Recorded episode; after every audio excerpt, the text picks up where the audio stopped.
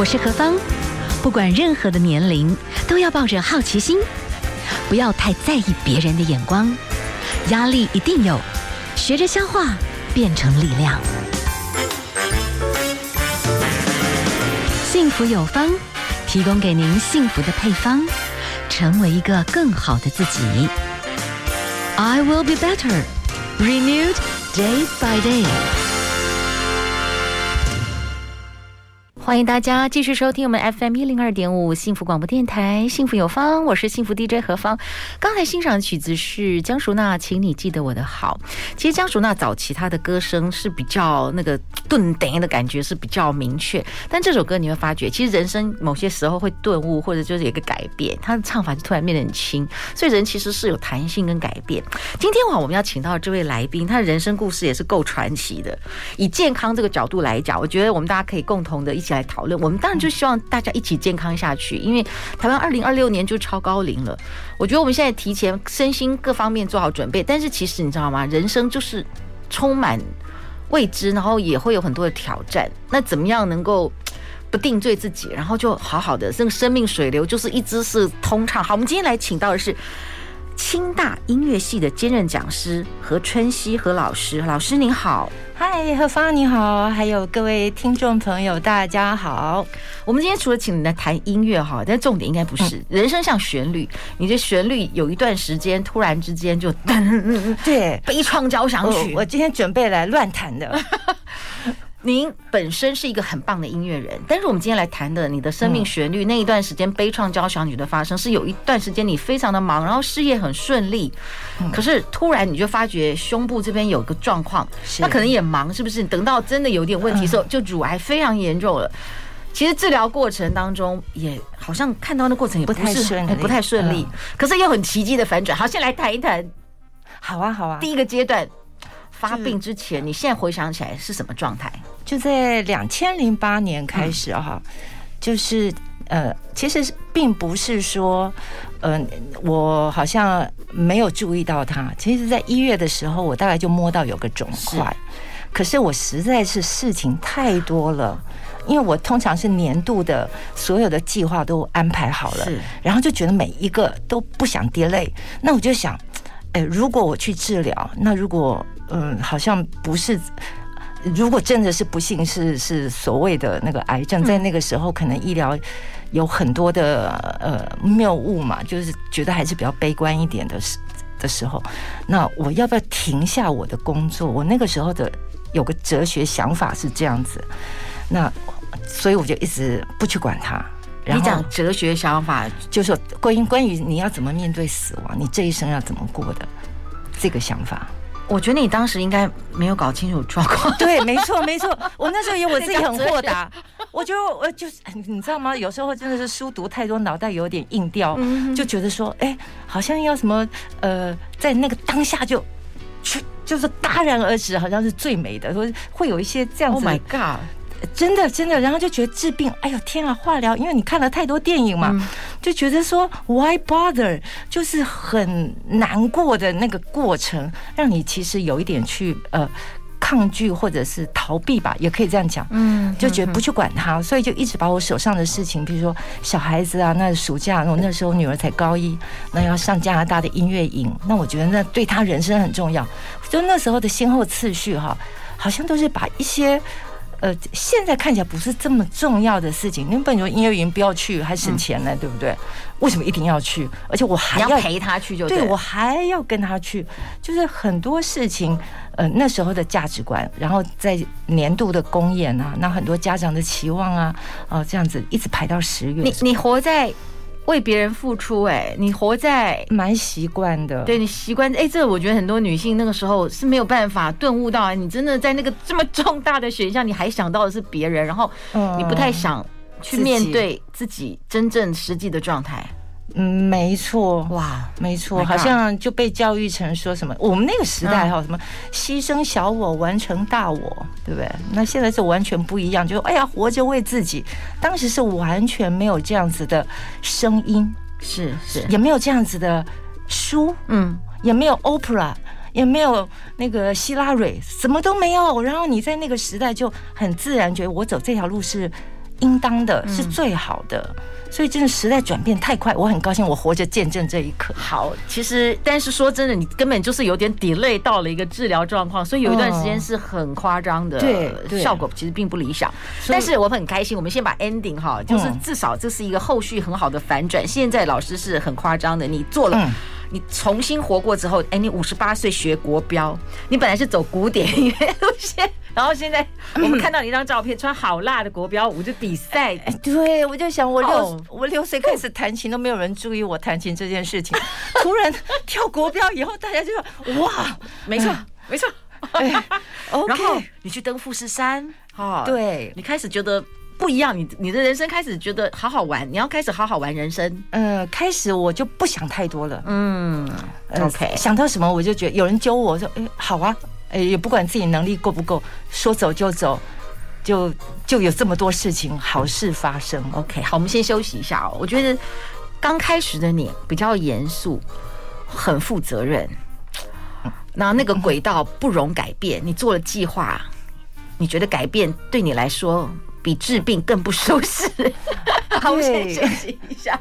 好，有时候人就是 sometimes 就是被训练的这么呀呀，就被制约，对，就被制约到或多或少。现在回想起来，其实那一段时间也是自己折磨了自己，对不对？嗯，没错。而且自己以为说还蛮自由的，其实现在反过来想，并不是。OK，好，我们等一下再来谈一谈哈。我们先来休息一下，待会儿呢继续的请教一下我们的何老师。欢迎大家继续收听 FM 一零二点五幸福广播电台，幸福有方，我是幸福 DJ 何方。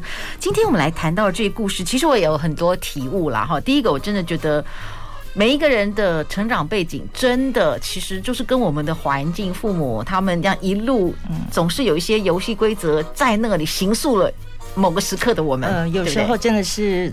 那个你你完全在那个环境中，你是没有办法，就像你已经就是被输入那个城市嘛，嗯哼，就很难跳脱。今天为大家介绍的啊，是我们的清大的音乐系的兼任讲师何春熙老师。何老师呢，其实从小父母其实就是有栽培，所以呢，而且家庭环境其实是在一个 so organized、so 计划的。所以说真的啦，小朋友要真的好好把音乐学好，你不。有一个这么强大的一个纪律，其实你很难学得好，所以其实某个角度也造就了你。嗯、也是，但是那个轨道走走走走走的，你也其实对你自己有非常强大的那个自律能力。到后来，你现在回想起来，你你曾经是怎么样子的？呃，某种自律到什么程度？这可能也是你长久累积的压力不自知。哦、呃，自律呢，第一个就不迟到。嗯。这应该是美德吧？这是好呀，感觉上不赖啊。嗯，对。但是生病也不能请假。哦，这这个在当时，哦，这个就相当的，相当相当，好吧？就就是我我六年小学是零迟到，嗯，零缺席。现在回想起来是不可思议，而且还走路上学哦。在那个年代，就是我们呃，就走路，然后回家，就每一次就是定点，然后回家就是练琴，然后呃，学校的功课当然是就觉得没什么问题，是是这样子。那当然，后来你成为也因为这样说实在的，你你的音乐造诣就使你成为一个很好的音乐音乐家，然后你也真的是教了很多很棒的学生。那你曾经最多四十几个学生，然后每一年都要办那个很棒的音乐会，你最后还要压轴，就是学生你要敦促他们，但是最后你又。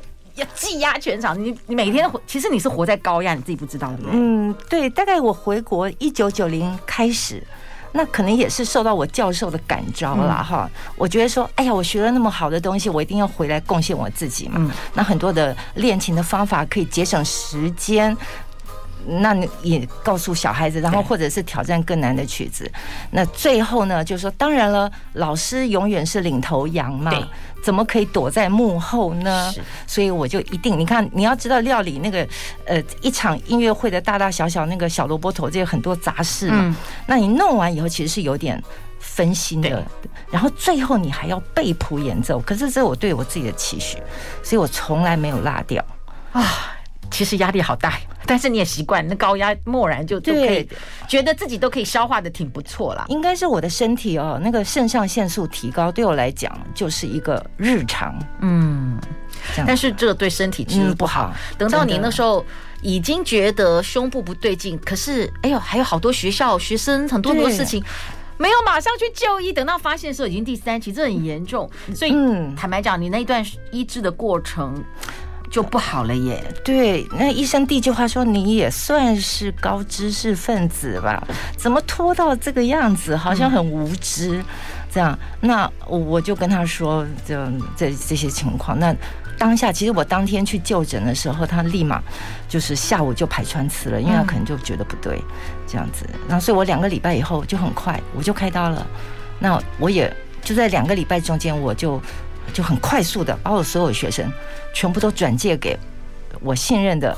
呃，已经回国的学生、学成或者我同事，所以我动作是很快的。然后发了一个长信，就说何老师的 long vacation，你们不要来找我，让我安静的治病。嗯，这样子。然后有个家长就虽然看到信了，孩子跑到医院来找，后来败兴而归，因为他找不到我，我都隐藏。嗯，我的个性就是我说怎么样就是怎么样的个性。你的个性就很像那种樱花，你知道吗？你说七天的花期就，不是，我的意思是樱花，要不就是盛开，嗯呀，然后要不然我就决定我什么都不不告诉你，我就全谢你没有，对，而且它花期没错，我就想着自己就放到那个凄美的那个故事角色，我就我就活七天，七天就让你永远记得我，不要忘记我这样子，哇，所以其实我觉得在这个过程里面，但是我觉得啦，我不知道为什么，也许这个病哈。对你的人生其实是一个很奇妙的反转，所以你大病后有一个顿悟啦，就是功名如尘土。是啊，因为我我那时候化疗嘛，那真的很丑。你看到镜子，你就觉得天哪，这是我吗？你不认识镜子里那边人，那那里面的人，就说我是谁？重新界定，然后手肿，然后整个淋巴，呃，然后粘连哈，那手的机能也也也坏掉了。那个时候，哇！你是一个钢琴家，对，那那个时候其实是更大的挫败，嗯，就你的手连脱衣服都没有办法脱，只能开扣的，嗯，然后去公园你就想，我我总要运动散步嘛，哈，好，然后就只看到外劳推着轮椅，你就觉得天哪，我我就是这样子了，是在很剧烈的化疗当中，哈，我们的何老师当时呢，当然眉毛都掉光了，然后脸浮肿。连站在 ATM 前都忘记密码，所以，然后你是一个钢琴家，你的手已经不能听使唤，我觉得这是一个很恐怖的状况。这是我们先休息一下，我来谈一下。而且，其实某个角度治疗状况不好，可是后来我觉得有一个很很奇妙的音乐会反转了，所以我觉得这个也是，这可能是某些思维的，就是打破了哈。好，我们来欣赏何润东所带来的《我记得我爱过》。今天我们的幸福有方，我们继续请到的是乘风破浪姐姐的人生哈。当然，在生死之前，我觉得我们变得卑微，在很多巨大的破碎的时候，也许是老天给我们化了妆的祝福。因为我人真的很受限。今天请到的是清华大学的清大的音乐系的兼任讲师何春熙何老师。嗯，大家好，我们刚刚聊到这个，呃，就是说整个被破碎，嗯，就人。什么时候会觉得自己这么的软弱？嗯，要靠主坚强的，不是一直读圣经，读圣经。以前那些只是字，嗯，可是当你真的一无所有的时候，那些字就变成力量。嗯哼哼，因为我们每个人都来自不同的家庭。没有办法，人就是很有限，我们就会有些不同的框架，都不一定是绝对错跟绝对对。但是如果有时候过度就是这样子，其实还有很多可能。所以呢，当何老师，你是一直非常的高度的自律，而且你是习惯性的，就是很有 organized 的焚烧你既定的计划。哎，你焚烧了自己，你觉得灰烬，你都没有想到，可能你自己某些部分被耗尽的这么严重，直到生病。成为我们的老师，你那一段时间我觉得有点可怕，就是你所有的能力一个一个被抽掉。是的，我觉得那是一种很吓人的光景。呃，就是你你那时候还要想哦，呃，青少年的子女对不对？嗯、我又想，哎呦，不要让他造成阴影。嗯，我我还这样想，所以不要让他太难过，给他盯住。对。所以，我儿子一点都不难过，跑去学校打球什么的。老师说：“哎呀，都不想发生这个事情。”我说：“哎，没关系，嗯，那那我我就还是把自己都藏起来，这样绝对不在子女面前献出我的软弱。好累耶，嗯，但是我我我没办法，这这个我第一个就是我我是这样子想，对。当然，在整个过程当中，其实到最后你会发觉，其实爱我们的家人。才是真正让我们真的软下来，然后能够支撑下去的力量。所以你爸妈那个时候也发挥很大的，其实，在面对这么大的挑战的时候，其实大家都一起动起来了。嗯，我我就了解说哈，那个爱哦是一个直线型的，譬如说父母爱我们，对，那我们就爱下一代，那个是。等同的，那很少。我我那时候也很惭愧，就想说，哎，自己好像对于父母，我也没有花那么多时间给他们，就一路都是为自己打拼，就觉得我的荣耀让你们分享就是孝顺了吧？这样。但在生病那一刻，我突然我什么都没有，就是有时间。嗯。然后我的父母，像我中风的妈妈，那本来当然她也是呃很难过的，她会觉得说，哎，我我这么常年都是需要人家扶持哈，可是。当我掉了头发，哎，我去开刀，我也没有让他知道，嗯，一直到化疗藏不住才让他知道的。那他就说没关系，哎，来妈妈当你的营养师啊，然后就料理我的三餐啊，然后用一只手包水饺啊，这样，因为他另外一只手不行了，这样，所以我看在眼里，那时候就突然哦，就是那种想哭的暖流哈，就。因为说真的，子女一路长大，跟父母相处的时间真的太少，都在学校里面，嗯，都跟老师朋友。那那个时候，我真的就好像把以前的时间全部，哎，呃，我很感谢上帝有这么一段修复的时间。哦，是，然后当然跟我子女的关系，也因为虎妈已经粉碎了，变绵羊妈，对，然后就也也变得比较可亲了。那人家说，哎，你你小孩国中的时候怎么没有叛逆期啊？我说我什么都说 yes，怎么会有叛逆呢？嗯嗯，嗯，他穿耳洞 yes，OK，要刺青 yes，我妈妈也要去刺，她说哦那不酷，那我不要刺好了 之类的。哦，然后就就觉得那也不坏呀，生命没有说非怎么样非怎么样不可。其实你爸爸七十八岁那时候还开车带你去化疗，我觉得就是，也许那个过程当中有一些里面的力量，哎，滋润自己要走下去。对，然后沿路哈，我从新竹开到台北台大嘛，他就会跟我讲，哎，你小的时候怎么怎么样？那我想，天哪，只有这个时刻我才听我爸爸讲这些事情。嗯，以前都匆匆忙忙说，哎，功课做好了吗？哦，比赛得什么名啊？怎么都是这些对话，然后就觉得哦。那那段是呃，现在想起来很棒。就是我之前是个歌手，但是呢，我是在我妈妈安宁病房的时候，我才唱一些什么“我只在乎你”啊，你知道吗？因为你跟我们都唱给别人听，是，所以你看有时候就是在那个过程当中才发觉，哎，我们牺牺牲掉很多，我们自己不知道，对不对？因为总觉得以后有时间，对对对对对，真的有时候就是这样。当然有时候这些生命的粉碎，让我们重新界定很多事情。可是我跟你讲，你其实姐姐你有一段时间那个太晚治疗了，而且可能这这个真是不好的示范，我必须说。啊，然后我也要说，其实呃医疗团队也是很尽力了，只是每个人体质不同。是是，可是有一个神奇音乐会啊。后来，因为你你你已经做了所有的努力了，你后来那时候的想法，其实是你不想再做进一步的检查了，你就是觉得就是合开一场生命的河流的音乐会，然后跟大家好好的告别吧。哦哎，那个我不知道你是不是这样想哈？呃，是，可是但是不能讲出来，因为爸妈坐在台下，是是是，不能说我要告别啊，是是是，但是你心里面。好像放下了，或者做了什么决定，反而后面那个生生命的河流发生了那个死而复活 神奇的力量。我我要告别江湖了，这样子。哎、好，我们等一下来谈一谈。哎，这个后半段人生就突然神奇，嗯，也很精彩。好，我们等下休息一下，待会儿呢再请我们的老师来跟我们分享一下。好的。FM 一零二点五，幸福广播电台，幸福有方，我是幸福 DJ 何芳。好，我们今天呢，其实真的是借着乘风破浪姐姐女性的这个人生的故事哈。其实我觉得，就是我觉得每一个人回应都，每人各自都有不同乘风破浪，或者每一个人真的你自己在某个人生的过程当中，你不会想的这么的深远，真的是虚过大风大浪。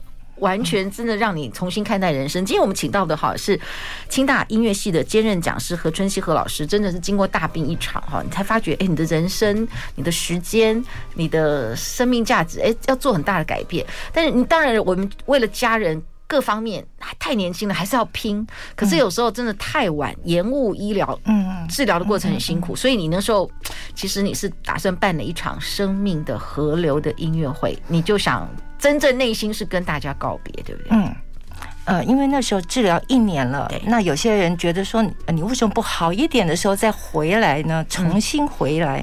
那我觉得好不好得了？那时候一点把握都没有。嗯、那觉得还呃可以站得住的时候，那我就先把这件事完成。是哦，那免得留下遗憾，所以就呃办了一个三代，就是我的学生啊，然后还有学生的学生这样子一起。嗯、那我第一首就是贝多芬的悲怆。奏鸣曲，我弹了两个乐章，然后让我一位学生帮我弹第三乐章，然后呃，这那那位学生现在也是从那个工位研究所毕业了，是这样子。好，当时啊、嗯，其实你那个时候在做这样子的一个演出，其实你那时候回想起来，你你你办这个演出是哎。给你的人生做一个很完整的告别，因为你有很多的学生，这那也看到就是你，你也把爱，你也把你的生命燃烧在这些人，你希望这些音乐生命就当种子，OK，然后再来，我也不会做别的呀，我就就只会弹琴啊，我一辈子就这样子。那。我那我就把这件事情做完，我再去想我接下来要怎么做，因为我也没没有料到我接下来人生会怎样，嗯，这样那然后因为我爸妈都非常 充满信心，说，哎呀，这个这个化疗完你就好了，所以其实有一些病变啊，或者是病痛，那你不想让。父母知道多忧虑嘛？对，那只好一个人藏着。那这样，所以我还是跟他讲，对对对，我会好的。我说，那我就办个音乐会，就很好。然后就呃，在新竹的那个演艺厅呢，就一千两百个位置。然后因为也是透过广播，然后以前的学生家长有的十几年没有联络，都回来了。是，所以就全部满座。然后更特别的是，那一次音乐会结束的时候，那工作人员跟我讲说：“何老师，我们从来没有看过。”全场观众没有走，嗯，就是静静坐在那边，是是，已经要离场了，嗯，就没有人站起来。一般人就说：“哎，我要赶车子呀，我怎么样？”没有，嗯。然后那那那一刻，我自己就觉得哇，深受鼓励，是这么多的爱呀。本来是想好好告别，但是也许我觉得。所有的爱在里面啦，哦，我觉得爱有时候真的是一个很奇妙的 energy，所以你就想告别完之后，好吧，反正在做做检查，其实那时候都有一些证据，感觉在转移了，是，都没有想到 magic，对，本来想说我淋巴已经扩除，就十九克全拿掉了，拿得干干净净，然后呢又化疗又标靶又怎么样，然后哦中间我还爆肝，嗯，所以呢就是延迟了半年，那没有办法再投药嘛，对，那之后呢？呃，再去照淋巴又长出两颗，那那所以那时候心情的纠结。后来我就告诉我的病友说，哦，这一条呢是一个兵来将挡的路，治疗不像我们以前说，呃，一定怎么样就会怎么样，那你就要充满信心去迎战，是 fighting，只有这样子呀。哦，那最后真的是音乐会开完的时候，呃，我我的那个呃各管师就说：“阿姨，你好久没有回来回诊了。”是，因因为我当逃兵，对，其实也也是不好的示范。可是我那时候就觉得啊，我我不想再去面对医院，嗯，这样子。那他就好好好，那既然打电话来，我就再回去。是，那结果呢，再重新照超音波，说：“嘿，那个淋巴两颗不见了。”哦。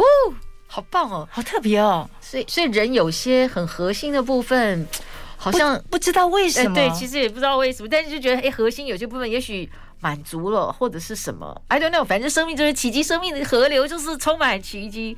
好了，反正总而言之，那一次的很神奇的音乐会之后，嗯、好反转，对我就呃乖乖再回来三个月的回诊，这样子。哇哦，好了，这次大病之后，你有什么样很大的改变？嗯人生模式改变，嗯，比较呃确定的就是说，这个东西是我要的。嗯，以前呢，呃，你说你要什么，哎，一时答不出来。是啊，这个就越来越清楚。嗯，这样子，然后也呃，对很多的呃，应该讲人际关系哦，比较不会那么 care。嗯嗯，就。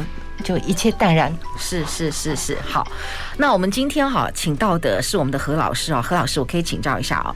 你后来呢也觉得，就是说你以前是不太爱运动的，所以走过死因有果，你开始你要整个生活模式要改变。没错，健康是要付代价的，一定要花时间的。对对对，呃，以前就觉得时间你你练琴就没有办法做那个事嘛，对。然后一定要一天两到三个小时。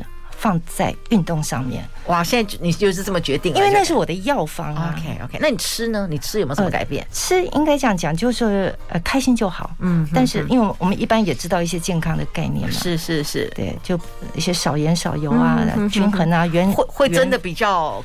Care 这方面，哎，对，会比较好好吃饭。嗯哼哼哼，哇，显然你以前真的是会焚焚烧到这个事情对你没有那么重要。对，便当哦，分两餐吃常常有的事情。哇，OK，那当然了，你就是学习。等一下来谈一谈，就是你说你六岁开始弹琴，大家没有特别觉得这应该是啥，但是你五十八岁开始练拉丁舞的时候，哦，好哦，哎呀，迫不及待。我们等下休息一下，我们来欣赏的是立奇带来的《天堂》。有时候人生发生了很多事情哦，这所有的综合起来的峰回路转，最后综合起来，真的只能叫人生奇妙哦。今天我们请到的老师哈，是我们的。清大的音乐系的兼任老师和春熙老师，当然之前呢，你的学生是非桃李满天下，但是到一个阶段，其实你的人生就是经过这么剧烈的疾病的一个冲撞，其实你会发觉有时候也可以学习放下，或者是学习尝试新的人生。所以你后来现在学生就是变得比较少一点，不要这么大的压力，非常非常少，开始去学一些你从来以前严谨的个性，那种古典乐派的都是超严谨的，嗯，没错，准确度极高，我就。像我人生什么没试过，就反其道而行这样子，这是大解放。五十八岁开始跳拉丁舞，这是什么感觉呢？因为我本来运运动也不行嘛，嗯，所以我想我要找一个有音乐的运动，比较能够持续。对，所以刚开始只是为了运动去跳舞，嗯，那跳一跳跳一跳，那嗯、呃，老师就说，哎，有个比赛啊，怎么怎么样？那我说好啊。哦，那那就参加了。那参加以后不行啊，一定要再加个个别课，要不然我自己也会有压力嘛。那结果，哎，时间到就上场了，就这样九十秒。老师，因为古典乐派的人，每一次那个。音乐会大家都长礼服，你知道吗？是那种 so elegant，然后你知道吗？拉丁舞的那种裙子是要露胸、露屁股、露什么的，露腿，几乎是这样子，性感嘛？哎，对对对对对。所以我我想我 我到六快六十了，我不性感，难道等到七十吗？